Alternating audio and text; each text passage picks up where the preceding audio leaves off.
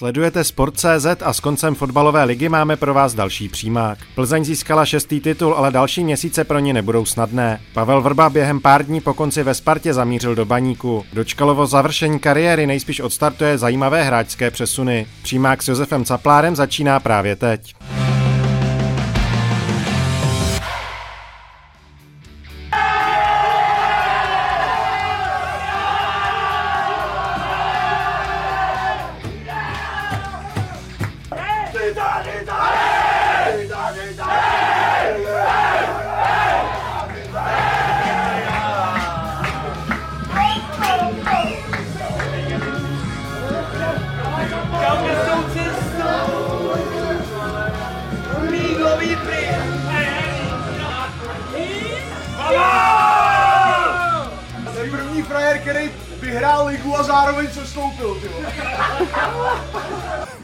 Dobrý den u 12. vydání, vydání přímáku na Sportu.cz, tentokrát s fotbalovým trenérem Josefem Caplárem. Probereme události uplynulých i následujících dní. Dobrý den. Dobrý den. Tak viděli jsme oslavu Plzně, je to zasloužený mistr, zasloužený titul pro Západo Čechy. Zasloužený. Ten pohled, sportovní pohled určitě zasloužený. Je to největší senzace sezony? Tak senzace pro mě osobně taky to je překvapení, nebo překvapení netypoval bych si to, hlavně po té loňské sezóně, takže za mě překvapení. Na druhou stránku, teď budu říkat toho pohledu sportovního, jednoznačně zasloužený. Kdybychom měli pojmenovat klíčové faktory plzeňského úspěchu, které bychom vyjmenovali? Klíčový faktor číslo jedna je Adolf Šádek. Klíčový faktor číslo dva, to si myslím, že je Michal Bílek a realizační tým. Já jsem tady minule zmiňoval, jak byl poskládaný ten realizační tým, že je multigenerační, ne, že by mezi nimi byl nějaký velký rozdíl, ale jsou tam kluci, kteří začínají, učej se, zkušený Michal Bílek. Já si myslím, že Pavel Horvát, nevím, jestli se mu to líbit bude nebo nebude, si myslím, že se našel v roli asistenta, kde si myslím, že on je pro tohle úplně jako stavěný, pro tuhle tu roli. A potom to jsou samozřejmě, a pak už je to ta práce mezi majitelem a mezi tím realizačním týmem Michalem Bílkem, celkem, vlastně jaký vytvořili tým, jaký stvořili, jaký chtěli hrát fotbal, jaký hráli fotbal a tak dále, jak si poradili s hvězdama, jak si poradili s tímto skloubení, ale muž číslo jedna Adolf Šárek, muž číslo dva je Michal Bílek. Když se budeme bavit o hráčských individualitách, jednou z velkých person týmu byl golman Jindřich Staněk. Překvapilo vás, že byl takhle dobrý, nebo jste tušil, že to v sobě má? Jako nepřekvapilo mě, že je takhle dobrý, prostě chytal, za mě chytal slušně. Já bych to jeho roli nepodcenil, ale v žádném případě bych ji ani nepřecenil. Prostě chytal dobře, byl oporou toho týmu, určitě, určitě ano, myslím si, že si tu chválu zaslouží. Že by chytal jako by, by, z mýho pohledu úplně, úplně jako, tak to si myslím, že asi ne, ale e, myslím si, že to byl takový ten důležitý základní stavební kámen toho týmu. Ještě na jedno jméno se zeptám, a to je stoper Eduardo Santos, který mě třeba osobně se hodně líbil. Měla by tohle být plzeňská priorita, co se týče letních přestupů? Já si myslím, že určitě. Tam jako těch priorit oni teďka mají, co se týká hráčů, to asi nastane. Tam jsou priority jiný, že vůbec co s klubem a podobně, ale to, co musím říct, že, že třeba Santos se jim povedl, jako většina hráčů, z tohohle pohledu zase tam opravdu zvítězilo řemeslo. Kdo o tom rozhodoval v Plzni, tak prostě odvedl, myslím si, na standardní řemeslný výkon a určitě je to hráč, který, ho, tak oni to ví, měli by, měli by ho udržet, určitě ano. Na základě vašich eh, představ, zkušeností, jak hodně Plzni teď pomůže zisk mistrovského titulu ve chvíli, kdy se mluví o tom, že je potřeba najít nového kupce. Je tohle výrazná devíza, nebo to může být i trošku problém v tom, že potřebujete vyplatit prémie a nějaké peníze zase utečou z rozpočtu? Za mě Zase otázka na Adolfa Šátka, to znamená, tam na to bych se musel rozpovídat víc, proč se daří nebo nedaří prodat ten klub a sehnat sponzora a podobně. Ale eh, ta vlastně taková ta jakoby hlavní, hlavní věc pro Plzeň je, budu do rizika, zkusím postoupit do ligy mistrů, zkusím to, anebo, nebo seženu teda sponzora. A na tohle to já v tuhle chvíli prostě odpovědět jako neumím. Že tam ty problémy jsou, co se teď děje v zákulisí, co se neděje, musím vyplatit, tak asi bude z čeho. Určitě je lepší, když máte titul, než byste byl osmej. Jo, takže pro to další, pro tu další činnost je to určitě pozitivnější, lepší. Jo. Můžeme se bavit o tom, co by byl ideální scénář, protože asi velmi důležité by bylo pro Viktorku Plzeň, pokud by teď uspěla v kvalifikaci o evropské poháry, kde teď chyběla už tři roky v řadě. Je tohle věc, ke které by tedy měla primárně směřovat právě i z hlediska tvorby kádru, udržení hráčů a třeba je pustit, s tím už má Plzeň zkušenost, až po úspěšné kvalifikaci do poháru. Tam jde o cenu, za kolik je prostě ty hráče prodáte, kde je potom bude chtít. Oni, když budou hrát kvalifikaci poháry, tak už nemůžou hrát potom za jiný týmy poháry, čímž jejich cena klesá. Jo. Já si osobně myslím, že ideální stav, který by byl sehnat prostě pro Plzeň sponzora, majitele, spolumajitele, někoho, který by do toho prostě eh, šel a dal by do toho nějaký peníze a ta Plzeň by prostě pokračovala v té sestavě v té sestavě pro Plzeň dál. Teď se bavím vlastně o vedení klubu nebo majiteli, o Ádovi Šátkovi se bavím, takže to asi bylo, kdyby se to povedlo teďka, takže ano, udržíme kádr, udržíme hráče, máme silného sponzora nebo spolumajitele, majitele a jdeme dál. To si myslím, že pro ně asi v tuhle chvíli byl krok číslo jedna. Pokud se to nepodaří, tak pak je krok číslo dva, asi zase si, nevím, jestli půjčit peníze, neznám až tak daleko ekonomiku Plzně, no a risknout to v těch pohárech. To znamená, pokud bychom se bavili i o roli uh dříve manažera, teď už majitele šátka, tak je to naprosto klíčová persona, protože když se podíváme na úspěchy českých klubů v posledních 12 letech, Plzeň 6 titulů, Slávia 4, Liberec 1, Sparta 1, není to náhoda. Ne, mě se na to odpovídá hrozně těžce, jo, protože já jsem tady říkal, že uh, zcela nepochybně vůbec nepochybuju o tom, že Plzeň získala titul zaslouženě, hráči to museli otrénovat, trenéři to museli odkoučovat, dát to dohromady. Uh, co se týká persony Ády Šátka, tak je to prostě rozporuplný, protože na jednu stránku ano, je to jasný, ten klub je prostě, já jsem to psal, je řízený, je řízený tvrdě, je to pracovitý, je prostě jede na doraz, jede na hraně, to na tom je všechno pozitivní. To, že ten klub je na prvním místě silný v tomhletom ohledu, znamená, že tam udělal trenér, eh, trenér tam udělal titul Pavel Vrba, eh, Míra Koupej, Karel Krejčí, udělal by ho i Roman Pivarník, teď ho udělal Michal Bílek, takže to je známkou toho, že na prvním místě je ten klub řízený prostě, budu říkat v tomhle ohledu profesionálně, silně, tvrdě a pevně. Ale, a to je to druhý, a to nemůžu nezmínit, je tam tolik falešných tónů, tolik prostě věcí, který, který prostě do toho neladějí, který si spíš osobně myslím, že tomu fotbalu obecně škodějí. Je jich tam tolik, že, že zase nechci osobu Adolfa Šátka až jako takhle glorifikovat nebo říkat, protože já bych byl nejradši, kdyby začal, se přidal na straně rychlej šípu a začal kopat za rychlý šípy, jo, jako v tomhle. Prostě jsou tam věci, já tímhle tím znova říkám, nechci vůbec jako znehodnotit titul Plzně. Vůbec to nechci ani náhodou, kluci, užijte si to, to bych se opakoval, jo. Ale prostě je tam mm, to množství, protože se na fotbal dívám jako na show, jako na, na představení prostě kulturní, jako na společenskou událost, kterou prostě vidíte všude. A prostě z tohoto pohledu to je, jako ten titul řeknu, ano, kluci jedna potržená, tak z tohohle pohledu kluci, nezlobte se na mě, eh, to je ale pětka potržená. Jo. Takže váš vztah k Plzni a k manažeru Šátkovi nedále bude takový ambivalentní, řekněme. Bude, já se snažím, jako na prvním místě na něm vidím to dobrý. Prostě ano, to jsem tady opakoval, to prostě tam vidím na prvním místě, ale pak jsou tam věci, které prostě nejdou. Který ten fotbal, ať chci nebo nechci, obecně teďka, když Plzeň má titul, tak ho prostě z mýho pohledu, třeba v tomhle ročníku a těma věcama, které se děly, tak se ten fotbal, český fotbal, se bavím ligový, se zase zaril o trošku níž, ne vejš. Tímhle. Protože to pořád vnímám, já to omílám pořád, že to utkání nevidím jako sport teďka, jenom jako sport, že hrajete a, a takový to body, tabulka a tohle. Já to prostě vidím, že na to potřebujete nabalit lidi, potřebujete na to nabalit sponzory, mecenáše a podobně. Má to nějaký aspekt výchovný, sociální, společenský a tedy, což vám v konečném důsledku zase přinese lepší fotbal, protože vám to přinese víc peněz. A to se neděje. A můžeme být trošku konkrétnější, pokud se bavíme o tom, že jsou některé věci, které Plzně vyčítáte, tak jestli se to týká vystupování navenek nebo zákulisních tahů, něco, co můžeme pojmenovat? Tak můžeme diváky? gesto Adolfa Šátka třeba, který měl na Slávy, nebo kdysi po jednom titulu vy pražské, to hmm. slovo sem nepatří, nebo jestliže řeknu, a já jsem to psal veřejně, říkám to i teď, prostě, eh, abych řekl úplně super wow, tak eh, když se na to podívám, tak řeknu, a teďka nikoho neobvinuju z korupce, z ovlivňování, ale 90-95% prostě sporných věcí, co se týká rozhodčích, jde za Plzní. Rozumíte mi? A to je divný. A to prostě ne, to jsou pro mě ty falešné tóny, kterým říkám, že v tom konečném důsledku se tomu fotbalu ubližuje. Ubližuje, protože Tak na co mám jít teďka? A máte pocit, že Plzeň, když vezmeme všechny tři titulové uchazeče, Plzeň, Slávě a Sparta, tak se Plzeň vymyká oproti ostatním? To ne právě. No. Vymyká se, myslím, že, že, se, že se eh, nevymyká, protože tyhle ty tende, jestliže si vezmu jenom od poslechy třeba, který byly zveřejněny, ať si o nich myslím svoje, říkal jsem, jsou vytržení z kontextu, tak se bohužel nevymyká.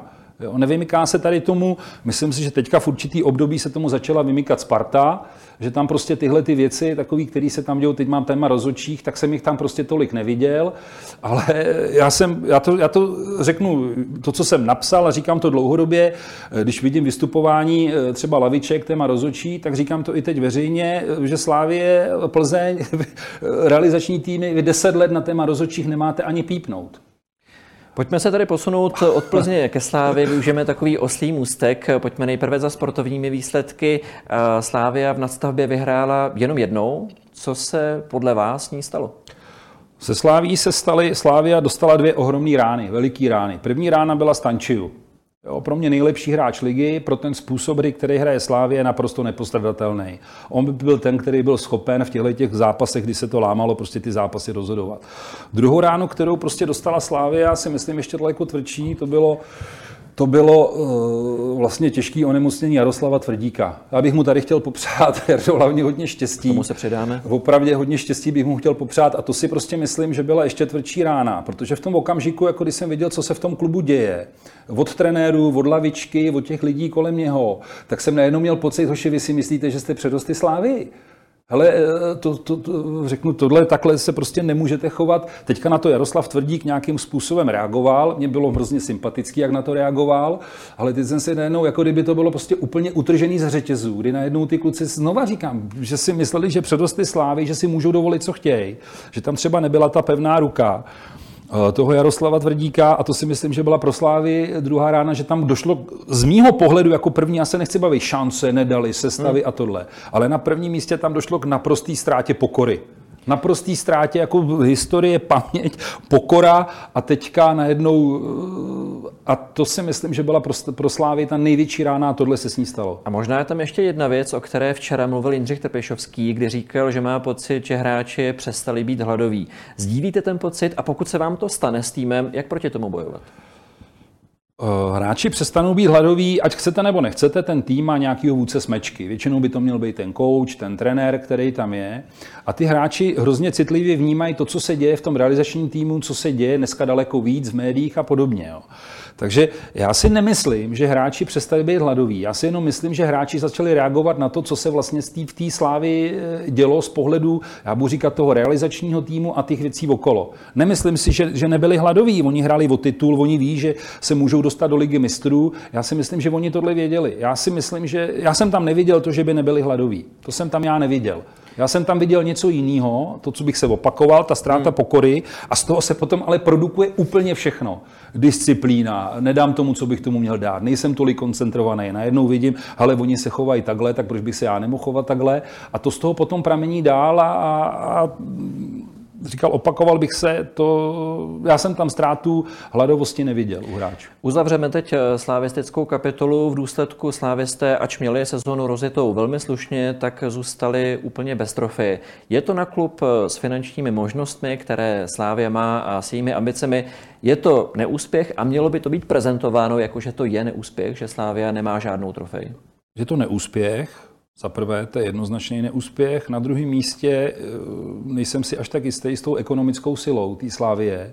To si myslím, že opravdu platilo v těch prvních, prvním, druhým, třetím roce. Nevím, neznám jejich, samozřejmě slyším spoustu věcí, ale nechci tady prezentovat někde na veřejnosti, slyšel jsem tohle od důvěryhodného zdroje, to prostě nechci, takže si nejsem až tak jistý, že tam je taková ekonomická síla a pohoda. Já si myslím, že tomu i napovídá to, že třeba oni, oni řadu hráčů nemají problém ty hráče prodat a musí je prodávat Jo. Já zase do toho dám takovou vsuvku, já jsem třeba nerozuměl až tolik prodej Stančia, a pak jsem se vlastně dočet druhý den, že Slávě kupuje třeba z Boleslavy eh, dva hráče, já nevím, řeknu za 40 milionů korun. Jo.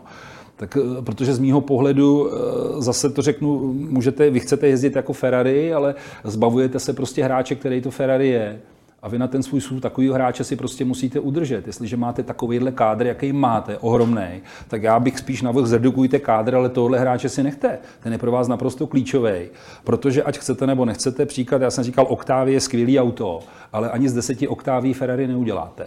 Takže eh, tam bych jako viděl Nevím, jak to bylo, ale pokud přijde hráč, který jezdí v tom Ferrari a řekne, já, by, já bych chtěl, aby moje Ferrari teď jezdilo tedy v Dubaji v poušti, tak asi neudělám jako Slávě nic. No, udělám, můžu mu ty peníze dát, který dostane tam, ale eh, ty peníze mám, pokud držím kádr. Já vím, že jednou se na mě Jaroslav Tvrdík zlobil, když jsem napsal, že Slávě má kádr jak Montreal Canadiens, což pro český fotbal i pro Slávě prostě dobře není. Tak jednu chvíli ho měla jako dva Montreal Canadiens. Jo. A teďka vy se na to musíte dívat, jako jsem se na to díval jako sportovní ředitel, nebo ten pohled je jiný. Jako takový ten klubový, že prostě tady máte náklady. Máte náklady eh, na, na x hráčů, který prostě máte 40 hráčů, 50 hráčů eh, a oni vám řeknou, ale oni nemají tak velký smlouvy, no ale jedenkrát málo je málo, dvakrát málo taky není moc. No ale 15krát málo už je sakra hodně. Jo. A 40? To znamená 40 málo, takže eh, to je vůbec obecná odpověď. Třeba když mi kluby říkají, nemáme peníze, já říkám, máte peníze, protože tyhle kádry. Proč máte tady hráče, kteří jsou na tribuně, jsou na tom, a to se týká i Slávě. A já znova opakuju, že hráč typu Stancia na ten způsob, který Slávia hrála, je naprosto klíčový. Naprosto. Takže já za sebe samozřejmě neznám ekonomiku, podíval bych se na peníze a řekl bych, ale já tohle hráče chci, ale musí těchto hráčů 10 odejít, protože nepotřebuju kádr, eh, jak jsem říkal, Montreal Canadiens. V tomhle bloku se ještě dotkněme jednoho tématu a to je nadstavba. A propos jste fanoušek nadstavby? Já jsem říkal, že nejsem fanoušek nadstavby, letos to bylo dramatičtější, než to bylo třeba loni. A já jsem musím dodat i to B, ale nejsem ani fanoušek toho, že prostě hráči odehrajou 30 utkání za rok. Takže já jsem říkal, že třeba od půlky prosince do půlky července, což je nějaký hány 8 měsíců, tak hráči odehrajou 14 utkání, ty pokud nejsou v pohárech nebo český pohár, což je směšný, to jinde odehrá za dva měsíce.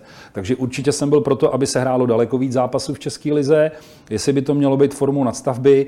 Teď mě berte jako, že když to je nadstavba, tak by to nemělo být nikdy. I ten můj názor je spíš takový, není to názor odborný, jak se na to koukám, protože na to, jak byste to měli udělat, k tomu to není otázka pro trenéry, to je otázka prostě pro marketéry, otázka pro televize, pro média, pro trenéry, pro majitele, jak to udělat, aby se ta Česká liga zatraktivnila. Je to možná i otázka ekonomického zázemí klubů, protože asi se shodneme na tom, že více zápasů je žádoucích. Otázka je, jestli Česká republika má na to, aby měla 16-18 týmů v první lize, jestli třeba nejít to švýcarskou cestou, mít 10-12 týmů a více protočit během ligové sezony? První věc, zase opakuju, co jsem říkal, první věc je chyba to, že Česká republika má 32 profesionálních klubů, první, druhá liga. Ve druhé lize, když to vnímám, zase se bavím s těma lidma, vidím zápasy, vidím, jak to řík, řeší ekonomicky, tak je to žert profesionální fotbal ve druhé. Rozumíte mi, to jsou prostě žerty. Já znova říkám, že pro mě je žert, aby Vansdorf jezdil do Třince, jo? nebo aby prostě, rozumíte mi, nic proti Vansdorfu, pan Gabriel to tam dělá skvěle, jsou prostě zajištěný, seriózní člověk, ale prostě jsem řekl, že druhá liga nemá být, má být Česká a Moravská liga, to je můj oficiální jako návrh a má se redukovat počet profesionálních klubů a jestli se Česká liga udělá modelem 18 týmů, nebo jestli se udělá, já nevím, 12 týmů a podobně, já tohle v tuhle chvíli na to jednoznačný názor nemám. Názor jednoznačně mám na to, jestli musí hrát víc zápasů, který by tam měly být. A jednoznačný názor je na to, že by druhá liga prostě měla být zredukovaná na Českou a na Moravskou. A je to průchozí varianta? Já nevím, jestli to je průchozí. Já to říkám jako z mýho pohledu už nejenom trenerského, ale i z pohledu, budu říkat, sportovně ředitelského, ředitelského, k čemu jsem se taky dostal. Pro mě to je jednoznačná varianta. Tohle. Z mýho pohledu. Nevidím tam žádnou jinou. Znova opakuju a naprostý nesmysl držet první a druhou ligu profesionální. Když ty profesionální podmínky v první lize podle mého názoru polovina, polovina klubů v první lize, nebo možná dvě třetiny, prostě přežívá. A teďka ten, ta filo o tom, jako nadefinovat si, co je a co není profesionalismus, jaký podmínky by měl splňovat profesionální klub, tak zase je otázkou, eh, s čím se chceme srovnávat. Pokud se chceme srovnávat, budu říkat s tou Evropou eh, na západ, která, no tak to je všechno v roli žertu, to je sranda. Tam se prostě to jsou nesmysly, to jako jim nemůžeme konkurovat ani náhodou jo, v tomhle. Já osobně bych právě viděl variantu to, že bychom zúžili počet týmů v první lize, ale předpokládám, že by to narazilo na ohromný odpor. Já na to neumím, jako já bych tomu opravdu, já, já zase trošku si chci založit na tom, nebo když se o tom bavím, když na něco mám názor, řeknu si, myslím si, v tom jsem odborník, tak to řeknu. Na tohleto téma prostě si myslím, ano, mám na to nějaký názor, ale potřeboval bych tomu, aby tady s náma seděli marketingoví pracovníci z televize, PR, majitelé klubu, ekonomové, finanční, aby, aby, aby prostě se to uvařilo. Aby jsem prostě nestřelil od boku. Já to, co jsem řekl, jako na čem si, a to bych teď říkal asi po třetí, 32 klubů naprostý nesmysl, 30 utkání e, za sezónu, druhý naprostý nesmysl. A jestli to bude tímhle nebo tímhle způsobem, tak už to není otázka. Můžu k tomu svou trochou přispět do mlína, ale e, nemůžu k tomu dávat žádný nějaký rozhodující názor. Tolik náš e, první blok, ale neodcházejte, přímák pokračuje dál. Co dnes ještě uvidíte v přímáku? Pavel Vrba nelenil a po odchodu ze Sparty po pár dnech zamířil do baníku Ostrava. Bořek Dočkal se rozloučil s kariérou a Sparta musí hledat o jednu náhradu navíc. Proto neodcházejte a na Sport.cz dál sledujte přímák.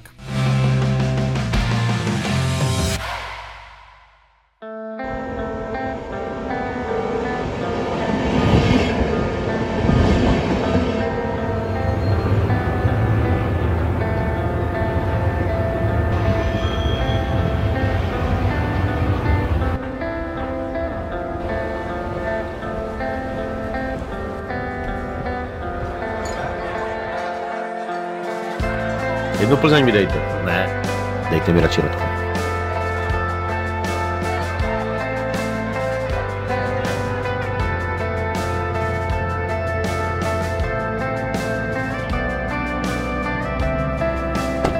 Dej tam nějakou pořádnou hudbu. Ty, tady jsme v Ostravě. No, máš pravdu. Město mezi městy, hořké moje štěstí. Ostrávo, Ostrávo, černá hvězdo nad hlavou. Pámu rozdal jiným městu všecku krásu, parníky na řekách a dámy všité do atlasu. Ostrávo, Ale co to tak dlouzinku? rudé, spečetěný osudem.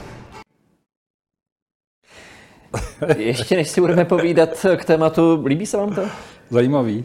Tak rozesmálo mě to. Je to cesta, kterou by se mělo jít, protože na západě je to, řekněme, běžné, že se takhle posily trenéři představují. Fanouška to asi potěší, mně se to tak líbí. Tak určitě je to jedno z věcí, eh, asi ne ta hlavní, ale určitě je to jedno z věcí, která by se prostě měla zlepšit zásadně. A tohle je cesta. Třeba jedna z malinkých cestiček, těch věcí, to je zase na takovýto povídání, možná se k tomu dostaneme, když se bavím urbanistika klubů a architektura klubů a podobně a vůbec celého fotbalu, takže tohle je věc, která u nás, já to začnu od toho špatného, jakoby u nás, protože se pak dostaneme k tomu pozitivnímu nebo tomu konstruktivnímu, u nás je problém v tom, že je to všechno strašně moc koncentrovaný. Výsledek dneska, tabulka, tabu a pak je druhá věc a to je match day. Když je match day, tak to všichni šílej a teď match day není, všichni by spali. Když to v tom západním světě rozdíl mezi match day a nematch day je minimální. No souvisí to s tím, že fanoušek i v situacích, kdy není zápas, tak neustále dostává nějaký servis, neustále je v akci, někdo ho aktivizuje, někdo mu posílá nějaké zprávy, někdo se o něj stará a někdo ho baví i ve chvíli, kdy se nehraje. Fanoušek To je myslíte? partner, jasně. Fanoušek je partner, to není... Já jsem se vždycky smál, když tady říkali, to máte před každým soutěžním ročníkem. Bojujeme o fanouška. Bo- Bojujeme o ně a to říkám, oni je nebavíte. No nepotřebujete s s ním bojovat. To není... Zabavte ho. Pojďte ho zabavit, nebojujte, zabavte ho, pojďte, vtáhněte ho, to je váš partner, to je prostě udělejte tohle řadou, ale s tím, že samozřejmě já dokládám k tomu, protože tohle to je PR jakoby udělaný, ale to je to, to je to, to je to balení, to je to balení toho. A já jako trenér říkám, ale na prvním místě začněte, aby ten produkt byl kvalitní, aby ten produkt nešidil, aby ten produkt byl, protože když ten produkt je kvalitnější a je prostě pravdivější a nešidí, tak ho prostě snáš prodáte. A lidi dneska, a to bych dodal, oni se nenechají opít tím letím PR. Nenechají a bohužel je to vidět. Protože to je často i tak, že lidé přičichli k jiným soutěžím, byli se podívat v Anglii na fotbale, byli se podívat ve Spojených státech na NBA a tam ten produkt umí udělat a už to začínají vyžadovat, už se nenechají opít No, ale pořád je o ten produkt, rozumíte? My jsme se tady minule bali o pivu a tady o tom, tam jsme viděli pivo. To pivo prostě musí být jako křen, ten hostinský, to pivo přímo hejčká, jo? To prostě musí být a vy z toho musíte mít ten pocit. A to pivo, který, a jestli e, budete točit s proměnutím patoky, tak je úplně fuk, jestli ho máte takovejhle pohár, jak hodně se budu usmívat jako hostinský, to mi prostě nepomůže. jako, to, to prostě nejde. To prostě ten produkt. Pojďme teď navázat na to, co jsme viděli. eh, Pavel Vrba v Baníku, pro majitele Brabce, pro spoustu eh, ostravských fanoušků je to splněný sen. Jak to vidíte vy? Je to dobré spojenectví? Ukáže to část, já se k tomu vrátím, nebudu alibistický, jo. za mě je dobrý spojenectví, ukáže to část, ale tvrdím a znovu tvrdím, a my se k tomu dostaneme ve spolupráci třeba s jinými kotáci u jiného klubu, tam je prostě klíčový, jak je, nastaví ten, jak je nastavený ten klub. Jak je nastavený ten klub jako, já budu říkat, jako business model, jako továrna na fotbal a ten trenér, ať chcete nebo nechcete, je v, to, v těch hodinkách je to kolečko. Dokonce není ani nejdůležitější kolečko. A je to kolečko a teď jde jenom o to, jako ten klub, jestli ten klub to takhle pojme, jestli dá tu důležitost tomu Pavlovi Vrbovi v těch věcech, o kterých si myslí, že by tomu mohl ten Pavel Vrba pomoct a posunout to, a nebo to prostě bude udělaný tak, jak je to tady, že to prostě není business model, je to hračka, nebo to je nějaké, já nevím, je to parta, nebo je to něco podobného. A potom v tom případě je tam i Pavel Vrba zbytečný. Tak se zeptám na vaší domněnku. Myslíte si, že Pavel Vrba bude, řekněme, důležitějším kolečkem, kolečkem a s většími kompetencemi, než byl ve Spartě? No pokud to tak nebude, tak to postrádá smysl, aby šel do Ostravy. Tohle je otázka pro majitele klubu, pro nikoho jiného. On se musí rozhodnout, jestli prostě to vezme, jestli toho Pavla Vrbu tam dělá jako trenéra, to znamená, já jsem vždycky říkal, jestli ho tam dělá jako tělocvikáře, nebo jestli ho tam dělá jako animačního pracovníka, a nebo jestli ho tam dělá jako odborníka, stratega a řekne Pavle, já bych tomu rozuměl, Pavel Vrba je do Ostravy, Pavel Vrba se stává sportovním ředitelem a zároveň trenérem, je to prostě něco, budu říkat jako britský styl, rozhoduje o těchto věcech, je to jednoznačně daný, nalajnovaný, má tyhle ty pravomoci, tomu bych rozuměl. Tuhle zprávu bych čekal já. Ale já jako trenér si můžu říct, že já tam jdu, ale za určitých podmínek a jestli ne, tak to dělat nechci. Příklad z basketbalového prostředí. Ettore Messina přišel do týmu Milána, oni ho chtěli jako hlavního kouče a on řekl, já přijdu, ale budu i sportovní ředitel, budu ředitel basketbalových operací, jinak to nevezmu. No. Takže najdeme v tom paralelu. Bingo. Pokud, pokud do toho Pavel Vrba sáhnul, tak buď přijel to, že bude jenom kolečkem, anebo dostal nějakou kompetenci, ale je to už otázka komunikace s majitelem. Já si prostě myslím, že Pavel Vrba na základě zkušeností, na to, že se vlastně vrací domů, na základě toho, kde všude byl, co dokázal,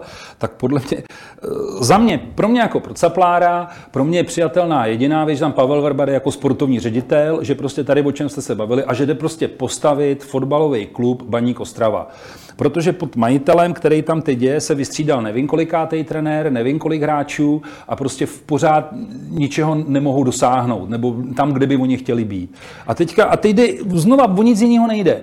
Jde o to, jak se ten majitel rozhodne a řekne, hele, a teďka to Pavle dělej ty, takhle to tady máme, takhle to máš rozdělený. Jestli si to Pavel řekne nebo neřek, já samozřejmě bych viděl to, že by to takhle mělo být odprezentovaných médiích. Pro fanoušky, pro všechny.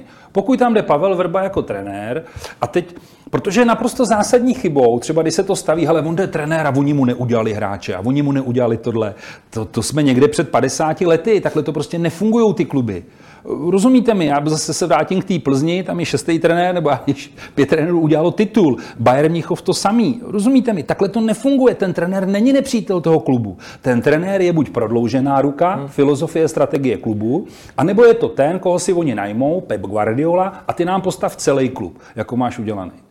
Takže to jsou možnosti, které prostě vy v tom máte, jak, jakmile to pojímáte, ale a oni mi neudělali toho, a oni mi neudělali toho, a oni udělali tohle, tak je to všechno špatně. Tak on je trošku rozdíl v tom, že u nás je často trenér trenérem a není manažerem v tom pravém slova smyslu, jako to je třeba v Anglii. Ale já teď položím trošku přízemnější otázku, čistě trenérskou. Je to pro trenéra náročné na, na přípravu, na hlavu, to, že skončím v jednom angažmá a za dva, za tři dny už se hlásím někde jinde, nebo je to běžná součást trenérského chleba? Nevím, já si osobně myslím, teďka budu spekulovat, že Pavel potom angažmá ve Spartě Praha prostě potřeboval, potřeboval prostě pohlazení. Potřeboval prostě najednou někam, kde ho budou brát opravdu jako, že jde domů, že ho opravdu hrozně moc chtěli. Neumím si představit, že by si nevymohl tyhle ty pravomoci, o kterých se bavím. A prostě, že, že šel... Problém, jak říkáte vy, změna v té hlavě, v tom asi problém si myslím, že není pro Pavla, že by v tom problém, s ním by problém neměl. Umocněný tím, že prostě jde domů, to už bych se zase opakoval, takže v tomhle si myslím, že to problém není pro něj žádný. Tahle ta změna, že jde tam a myslím si, že to prostě pok- Možná se rozhodl, že jde definitivně domů, možná se určitě tam nejde za penězma, určitě tam nejde. Já si myslím, že by to pro něj mohla být taková výzva, tak Pavle, pojď a udělej s Ostravou titul. Nebo pojď Pavle a udělej. Jo. Takhle. Pavla, Pavla Vrbu budeme určitě sledovat. My se teď podíváme také na to, jakým způsobem se Slovácko a Sparta připravovali na finále domácího poháru Molkap. Fotbalisty Slovácka a Sparty čeká ve středu finále poháru a každý ze soupeřů zvolil zcela odlišný přístup k poslednímu ligovému kolu. Zatímco trenér moravského týmu Martin Svědík v posledním klání s Hradcem Králové šetřil opory jako Václava Jurečku, Marka Havlíka nebo Milana Petrželu, kouč Pražanů Michal Horňák šel do derby na Slávy pouze bez Božka dočkala. V jeho případě navíc není jisté, zda by byl v zahajovací jedenáctce i v případě, že by Sparta už žádný další zápas nehrála. Mnozí typovali, že v rámci derby mezi Sláví a Spartou oba dva týmy nenastoupí s tou nejsilnější sestavou. Nebylo tomu úplně tak. Eh, odpovídá to tomu, že to derby, i když už se nehrálo o umístění v tabulce, je tak důležité, že by mi to fanoušek neodpustil, pokud bych jako trenér postavil sestavu, která by třeba nebyla úplně konkurenceschopná? Já si myslím to samý. Já si prostě myslím, že to je derby a tam prostě jdu do toho naplno, toho na doraz tam bych spíš řešil to, ten, to nešťastný datum toho 18. ten poháru, že třeba to mohlo být vodem posunutý dál, ale tohle je derby Sparta Slávě, nebo Slávě Sparta a já si jenom představit, že bych tam nechal nějaký hráče odpočívat. To, podle mě to nejde. Dá se očekávat, že spartianská sestava ve finále poháru asi nebude tolik odlišná, jako byla eh, v Edenu proti Slávy. Jsou v téhle fázi sezony dva dny volna dostačující? Tam, já si myslím, že to je na hraně. Je to na hraně i díky tomu cestování, protože Sparta nevím, jestli tam letí nebo pojede vlakem, nebo jak tam pojede že to prostě, i to cestování tam hraje nějakou roli určitě. Takže ač teda jako vždycky za sebe říkám, že jsem na, se na to nikdy nekoukal, nehleděl jsem na to a nechtěl jsem to brát jako výhovor, kdybych se bavil s hráčem a řekl vůbec tohle neřešte. Hmm. Tady jste připravený, stojím si za svojí prací, takhle vy taky, co děláte, neřešte to tohle, ale trošku to tam jakoby je, protože pondělí, úterý volno, vy ještě se musíte dostat vlastně nějakým způsobem, se musíte na Slovácko dopravit, tak si myslím, že nějaký promile nebo procento tam jako do, optim, do optima chybí. Derby rozhodl Adam Hložek, který ve svém 12. zápase proti Slávy zaznamenal první gól nebo asistenci. V médiích se to strašně řešilo. Pro vás jako pro fanouška fotbalu, jako pro trenéra, je to důležitý aspekt, to, že se Adam Hložek dlouho nemohl proti Slávy prosadit? Je, pro něho určitě, pro něho osobně to je určitě, byl to krásný gól, trefil to v deseti, takže já si myslím, že to bylo vidět i na té radosti, který měl nejenom on, ale celý ten tým. Takže já si osobně myslím, že tohle jako povzbuzení, tohle, tohle bylo dobrý, tohle povzbudivý, dobrý, muselo ho to nakopnout, nabudit celý i ten tým, to si myslím, že jednoznačně. Dá se říct, Samozřejmě zajíci se budou sčítat až ve středu večer, ale že Slávy, respektive Spartě, to vítězství proti Slávy může pomoci, protože trenér Horňák mluvil o tom, že tým teď na tom nebyl úplně dobře psychicky, že mě tohle může nakopnout a má Sparta podle vás více šancí proti Slovácku ve finále poháru, přestože v sezóně s ní dvakrát ze tří zápasů prohrála. Já to otočím do kontra. Jo. Určitě představte si, že by Sparta prohrála třeba 3-0. Jo. Tak určitě by jí to nepomohlo. Tolik jako tohle to jí určitě si myslím pomohlo víc. Jako jestli to nakoplo, to nevím, ale určitě jí to pomohlo víc sebevědomí, určitě jí to pomohlo víc do tohoto zápasu do poháru. Slovácko sestavu trošku více prostřídalo. Může to být jeho výhoda ve středu? Já jsem toho nikdy nebyl sám za sebe. Jestli to bude výhoda, to budu alibista, to ukáže utkání. Nikdy jsem toho nebyl jako příznivec. Nikdy. Já jsem vždycky tvrdil, jako takový ty šachry v sestavě a to, co se dělalo, já jsem říkal, že hráč na prvním místě potřebuje mít rytmus. Hráč na prvním místě potřebuje vidět, vidět vůbec svoji pozici v tom týmu. To znamená, umím si to představit, že to uděláte u hráčů nemocných, zraněných, načatých nějakým způsobem. Ale aby hele odpočinci na tenhle zápas, To jako, já jsem to nedělal, nikdy jsem, nedělal jsem to.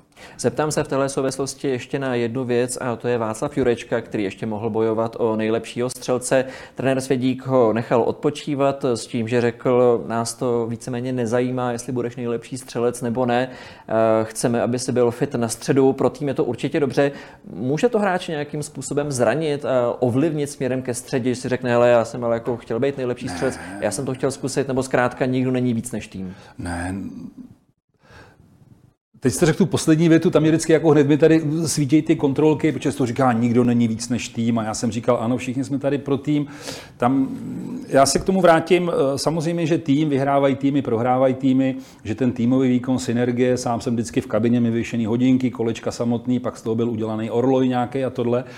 Ale eh, vy nemůžete eh, tohle říct, jako budu říkat tímhle způsobem, jako teď jsme v týmu a vš- rozumíte mi, že... Ne, tak to právě myslím, jestli se nemůže stát, že se mi ten hráč urazí, že v zájmu toho, že jsem ho chtěl pošetřit, že se mi může stát průšvih, že mu řekne, no jo, tak já jsem ale chtěl být nejlepší střel, Stát... pár se strašně za klubu, no. já, jdu tady, já jdu tady do, do Řezna nebo tady jdu do Nymberku, tak si dělejte, co chcete. Stát se to určitě může, ale nepředpokládám to, že tam bude vyprodáno plný stadion, Jurečka bude chtít vyhrát a dát tyhle ty góly, takže já si nemyslím, že by to bylo v téhle rovině rovině, ale, ale tam k tomu bych se chtěl prostě vrátit. Pořád je třeba, abyste viděl, abyste neviděl jenom les, ale abyste viděli jednotlivý stromy. A každý jednotlivý stromu si vážil, ať chcete nebo nechcete, eh, který hráč je důležitější pro ten tým, který míň. A čím ten hráč je pro ten tým důležitější, tak tím je dobrý, abyste to i vy jako zohledňoval nebo měl to na mysli. Toliko tedy ke stromům, toliko k lesu, toliko k finále domácího poháru. My pokračujeme dál.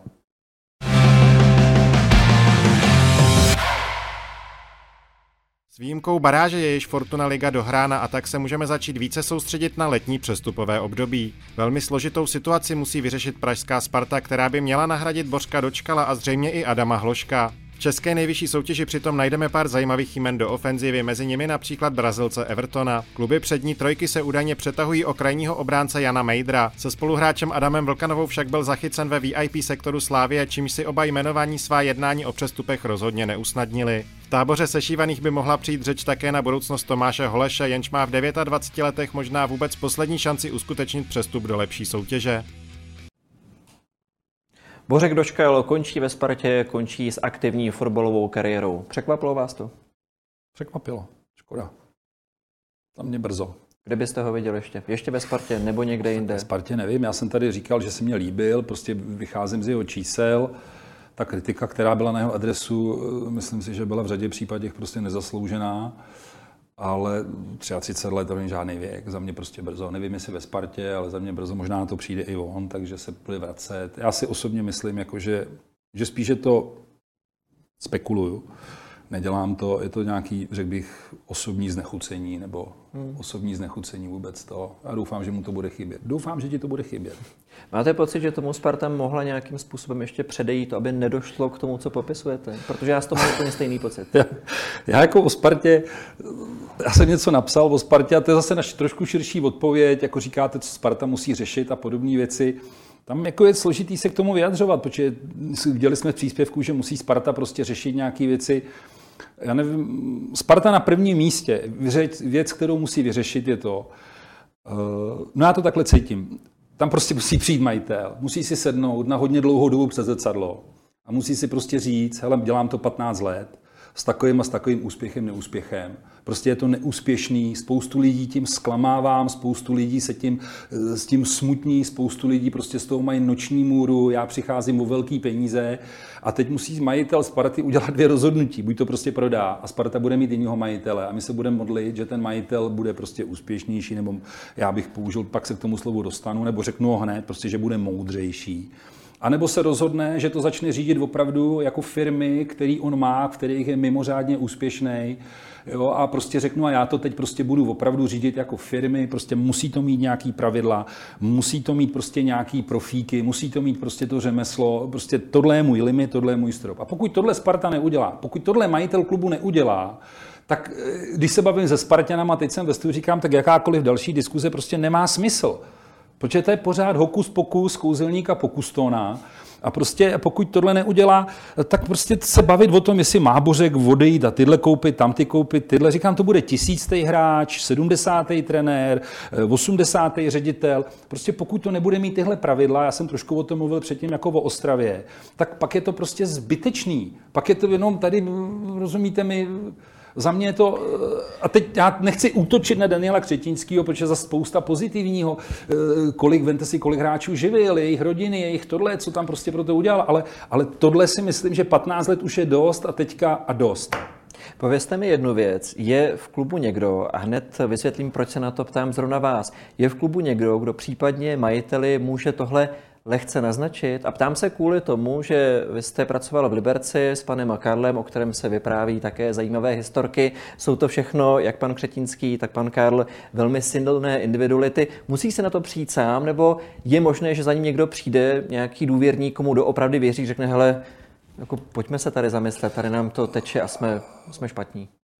Já bych teď, teď nevím, proč nikdy nevytahu věci ze zákulisí. Jo. Tak teď přemýšlím, jako jestli věci, já se bavím třeba o vztahu, já třeba Ludvík Karl, Uh, takhle, jak mě lidi znají, Nemusíte nebo konkretizovat, ne, jestli, jestli, jestli... Musí to vědět. Musí to vědět. A, jestli, musí... jestli, jestli má někoho nebo měl někoho, když za ním někdo přijde a řekne mu takovéhle věci, tak mu řekne, hm, měl, máš pravdu, budu měl na tohle, v Liberci na to měl mě, Liberci na to měl mě, takhle jsme třeba seděli, mi říkám, pane Karl, mě si platíte takovýma penězma za to, že prostě za to zodpovídám a já vám to prostě musím říct. Já prostě vím, že se to neposlouchá dobře, ale tohle je cesta do pekla. Takhle, a když se stane tohle, stane se tohle, stane se tohle, stane se tamto. Rozumíme si, prostě vy, jste, vy si mě za to platíte. Já když vám to neřeknu, tak mi můžete říct, trenére, ale já jsem si vás za to platil a vy jste mi to neřekl. A já prostě, a teďka v každém případě chci, že jsem to říkal vždycky ze vší slušností. Vždycky jsem s majitelem komunikoval. Nikdy to nebylo o tom, jako že bych řekl, můj respekt majitelům je téměř bezbřehej. Ale prostě tyhle věci, pokud se oni chtějí posunout, tak je prostě musí vědět. A vy samozřejmě někdy riskujete tu situaci, jestli do toho jdete nebo nejdete. A já jsem, vzpomínám si, když jsme seděli složitý, zase řeknu konkrétní věc, a teď tam byla nějaká kritika na můj, a říkám, poslouchejte, to má, a říkám, stop, stop, stop, to má dvě roviny. Buď mi věříte, buď se podíváte na čísla, který tady dělám, který mám, co jsem tady, a buď mi věříte a necháte mě to dělat, a nebo mi nevěříte, ale pak mě hned vyhoďte, protože mě prostě nemůžete trénovat takhle. To prostě nejde, protože vy všichni dohromady, co tady sedíte, o tom víte 5% o tom, co vím já. Rozumíte mi? A teď jdete na tenkej let po červenou, tak vypadněte. Tak já jsem tohle přežil, tenhle rozhovor.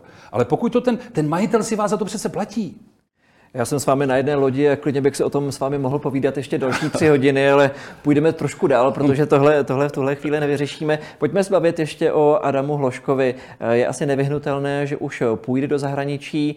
Eh, je nějaká liga, nějaká destinace, kde byste ho rád viděl? Nebo to záleží na roli, kterou bude v týmu mít bez ohledu na ligu? Spartani se mě ptali, říkali, co si myslím na téma Adam Hložek. A já jsem řekl v srovnání s Pavlem Nedvědem a jak to bylo dřív a hráči budou neodejít. A já jsem říkal, pokud je Sparta Praha schopná vytvořit Adamovi Hloškovi, budu říkat vysoce aspirativní prostředí, kde se má ještě co učit, kde se má od koho učit, nikam neles. Buď prostě tady a prostě hraj fotbal, hraj ho tady.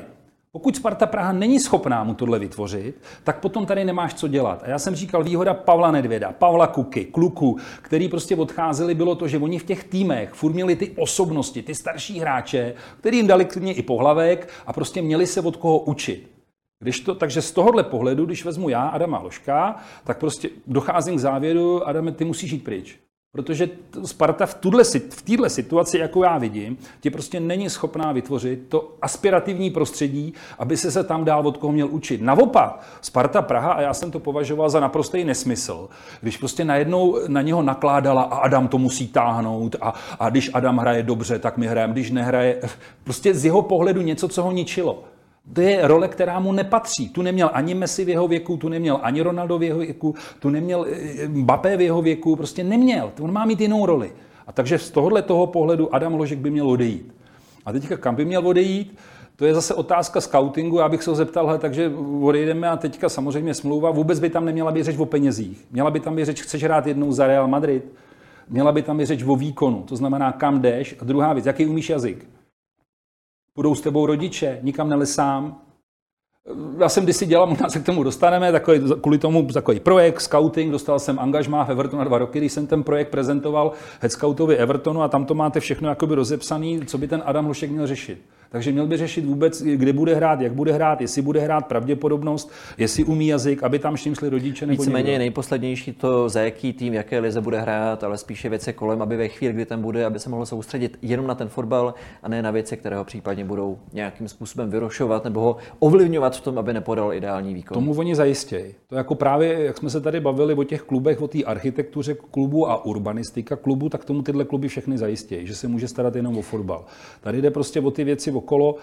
V okamžiku, kdy se Adame začneš, začneš řešit, nebo najednou eh, agent ti řekne, tady za to dostaneme milion a tady dostaneme tři a ty se rozhodneš pro tři, a nebude tam na první místě to tvé sportovní hledisko, tak budeš asi bohatý člověk, vyděláš na tom hodně peněz, ale fotbalově. V tomhle tom je ideální třeba přestup Petra Čecha. Šel do, Fran- do Arsenálu, šel přes Francii.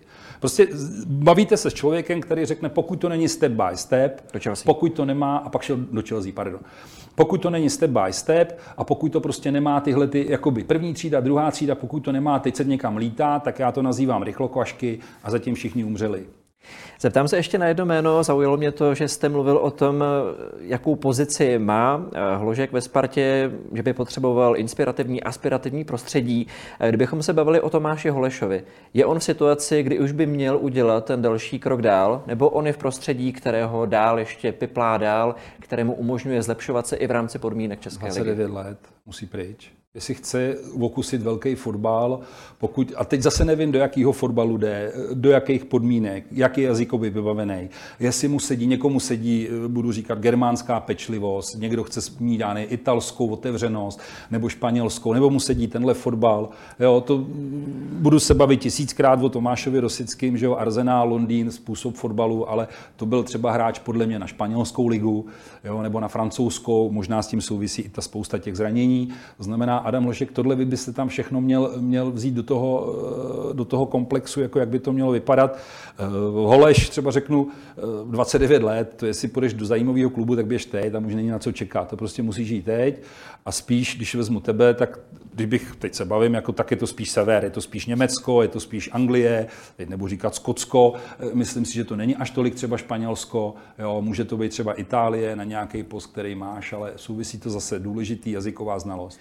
Ještě se pobavme o nějakých dalších jménech. Mluví se o Evertonovi. Je to na přestup do některého z týmu Velké trojky a viděl byste ho někde rád konkrétně. Současně dnes vyskakují zprávy, že Hradecký Mejder už má blízko ke Spartě, pasuje tam, nebo jsou nějaká jiná jména, která vidíte v lize, která by se měla už výrazně posunout o úroveň dál? Řeknu to, vidím zajímavý hráče v lize. Pojďme, pojďme, A pojďme třeba řekl jste Velkanova, tady jste říkal třeba, řeknu Adam, chtěl jsem ho do Zlína, když jsem byl ve Zlíně, chtěl jsem o to, jsem s ním telefonoval, jak mi to vysvětlil situaci. Dlouhodobě prostě zajímavý kluk, hráč, on hrál hokej, není to brečoun, takže on vydrží spoustu rán, to si všimněte, že on nekňourá, nebrečí, umí kopat a podobně. Ale a teď přichází ta odbornost. Jo. Teďka všichni řešejí, jestli by seděl do tohohle klubu, tam do toho, a já na to neodpovím. Protože v tom klubu, když berete hráče, tak v tom klubu si nejdřív musíte vytvořit, eh, jaký chcete hrát fotbal, jakou filozofii, strategii. Eh, Vůbec, eh, když budete zahraniční klub, tak musíte řešit, jestli ten hráč je Japonec, Číňan, nebo jestli to je třeba kluk z Čech, protože řešíte marketingový hledisko, což tady asi řešit nebudete. Jo. A teďka toho hráče máte a teď, když si vyberete kam, tu typologii toho hráče, způsob toho, jak vy chcete hrát, tak do toho teprve si dobíráte hráče do, budu říkat na prvním místě, filozofie klubu. Jo, my jsme bojovníci, my jsme rváči, my jsme technický, my jsme kouzelníci, potom do taktiky toho klubu, do strategie věková, dlouhodobá a podobně. A na základě tady toho si prostě byste si měl vybírat hráče.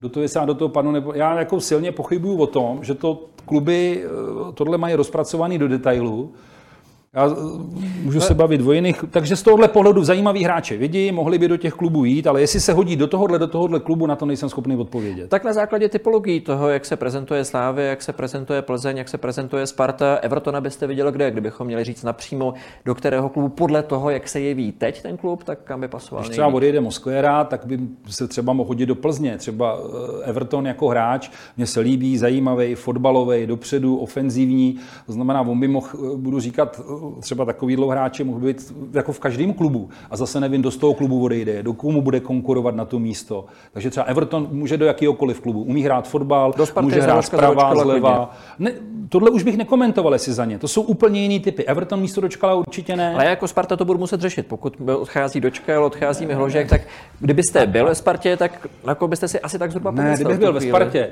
tak se bavím s majitelem. Ne, vůbec bych tohle neřešil. Já bych tohle vůbec neřešil. To prostě protože tahle otázka bez té první nemá smysl. Nemá to prostě smysl. Já si vzpomínám, když jsme se na tohle téma bavili moc krát, třeba zase z toho vypíchnu s Jardou Stárkou v Příbrami, on mi říká, hele, tady na to koukáme, ty jsi mi odmít 32 hráčů. Jak to je? Co je tohle? Já říkám, no hele, tady máš tenhle ten program, tady máš strategii, toho by měl přijít a prostě odmítne, protože nesplňovali tyhle, tyhle podmínky do toho, jak chce. Ale on je dobrý, on je tohle. Já říkám, hele, to nejde. Vzpomínám si, když jsem se bavil s jiným majitelem hráč e, klubu a ten mi říká, hele, tohle toho defenzivního záložníka, toho tady musíme mít. Říkám, no je dobrý, ale my tady máme tohle hráče. Tak co ty s nima uděláme? Ale toho nepotřebujeme, vezmeme si tohodle. Rozumíte mi? A to jsou ty první otázky. A já bez těch prvních otázek, řekl jste, bavím se s majitelem. A pokud ty první otázky nemám, nevím, nebavím, nevím, jak to, jak to, není to prostě udělaný, namalovaný, odslajdovaný, odsouhlasený, tak já jako caplár se o těch dalších otázkách ani bavit nebudu, protože nemají smysl. Je to pokuston, je to kouzelník pokuston, který buď to vyjde, nebo to nevíde. Tak já se zeptám ještě jinak teď stranou trenérského pohledu, stranou pohledu sportovního ředitele. Teď Josef Capar jako fotbalový fanoušek, kdyby si zapnul takhle v neděli v televizi a díval by se na některý z týmů výjima první trojky, je tam nějaký mladý perspektivní hráč, u kterého byste si řekl, hele, to vypadá dobře. Je teď někdo do vás zaujal třeba poslední víkend? Teď mě zaujal poslední víkend hrozně moc. Jsem si řekl, teď tady budu dávat tipy. A to jsem si řekl, to bylo, to bylo futkání Jablonec Bohemka, kde jsem byl live. A za Bohemku nastoupil hráč Vaněček. Vaníček. Vaníček. Vaníček. Tak já už jsem se na něj zjistil všechny možné věci soukromí, eh, protože to mě fakt zaujalo. Ten kluk umí hrát, ale i věci opravdu ze soukromí. A já je tady nemůžu říct jako ze skauta, protože třeba jaký jsou jeho záliby, jaký je jeho sen, co on by chtěl mít. To je hrozně zvláštní. Jo. Rozumíte mi, jaký by on chtěl mít záliby, co by chtěl mít, co by chtěl, jak, jak by chtěl on jako žít život a tohle. Takže už tohle jsem si všechno zjistil. Všechny tyhle věci, abych si ho dal do nějaký škatulky, jak by on by, nebo do škatulky, abych prostě ten jeho obrázek, který máte, abych si ho prostě, tak ten mě zaujal hrozně moc. Tenhle, protože on to rozhejbal tu, a roz, teďka, když budu v nějakém klubu, tak tyhle ty informace třeba, které dáváte, málo kdo je rád dává, protože to jsou hodně drahé informace. Jestli se to povede, nepovede, já to nevím, ale ten mě zaujal teda úplně, jako říkám, hele, wow, a Vaní, hrá fotbal. Vaníček se v průběhu podzimu neprosadil v Jablonci, přesto myslíte, že má navíc, že by mohl pošelhávat po... Já, já nevím, já... Bude se vidět. Ne, já Zase skautský, zase skautský. Jdete na fotbal a teďka jdete na utkání a teď najednou zjistíte se na to, koukáte a řeknete si, ale oni vyhráli, tam budou dobrý, oni to. To není skautský pohled. A já jsem dostal školu neskutečnou za ty tři roky, co jsem dělal skauta. Když sedíte vedle skautu Manchesteru, Barcelony, Realu a teď si ukazujete různé věci. A ty tak sedí a ty říkají, hele, řekni mi, kdo tě zaujal. Oni sice prohráli 4-0, ale vyberej si šest hráčů od nich. A vy na to koukáte, řekne si, tenhle mě zaujal. A pak je to, tak je to první step, on mm-hmm. vás zaujal. A pak je druhý krok, třetí krok, čtvrtý. A to má tu pyramidu. A nemůže to být prostě, hele, tyhle, ten je Everton, tak ho koupíme, on umí hrát. to, to, jste, to jste prostě, já se obávám, že jste prostě v České lize. A pokud tam není tohle, tak protože já jsem za to cítili strašnou jako zodpovědnost tomu majiteli. Já když jsem se bavil s majitelem jakýmkoliv, říkám, hele, za hráče jsme utratili tolik, ale prodali jsme za tolik. Prostě já jsem si vždycky zakládal na tom, že prostě ty čísla, moje že čísla budou rentovat. černý. Že prostě, že já jsem úplně nenáviděl darmožrouti, fotbalisti a tohle. Já říkám, hele ne, tady se třeba prodal Steiner, vy jste ho koupili, nikdy to nebyla jenom moje zásluha, je to tvá zásluha, ale Steiner odešel, řeknu za tolik a tolik milionů, tak a, a vždycky jsem zdůraznil, tak třeba řeknu 100 milionů, no tak to je 200 oktáví třeba odešel na export, odešel do Německa. Jo. Takže tohle jsem se vždycky díval tu ekonomiku a čím jsem jako potom se postupoval tím světem, tak tím to hrálo naprosto srovnatelnou roli s tím sportovním. Naprosto srovnatelnou roli. Jakmile to tam není, eh, jakmile vás přestanou zajímat peníze a přestane vás zajímat ta, ta ekonomika té věci, poměr cena výkon, tak vy i jako coach, jako ředitel, jako majitel jdete dolů. My to budeme sledovat určitě i jako fanoušci, za kolik asi ne Oktáví, Superbů a možná ani ne Kodiaku přestoupí Adam Hložek. Každopádně 12. díl přímáku končí a děkuji Josefu Caplárovi, že byl s námi a povídal si s námi. Děkuji. Děkuji za pozvání. My děkujeme za pozornost a budeme se těšit zase někdy příště na viděnou.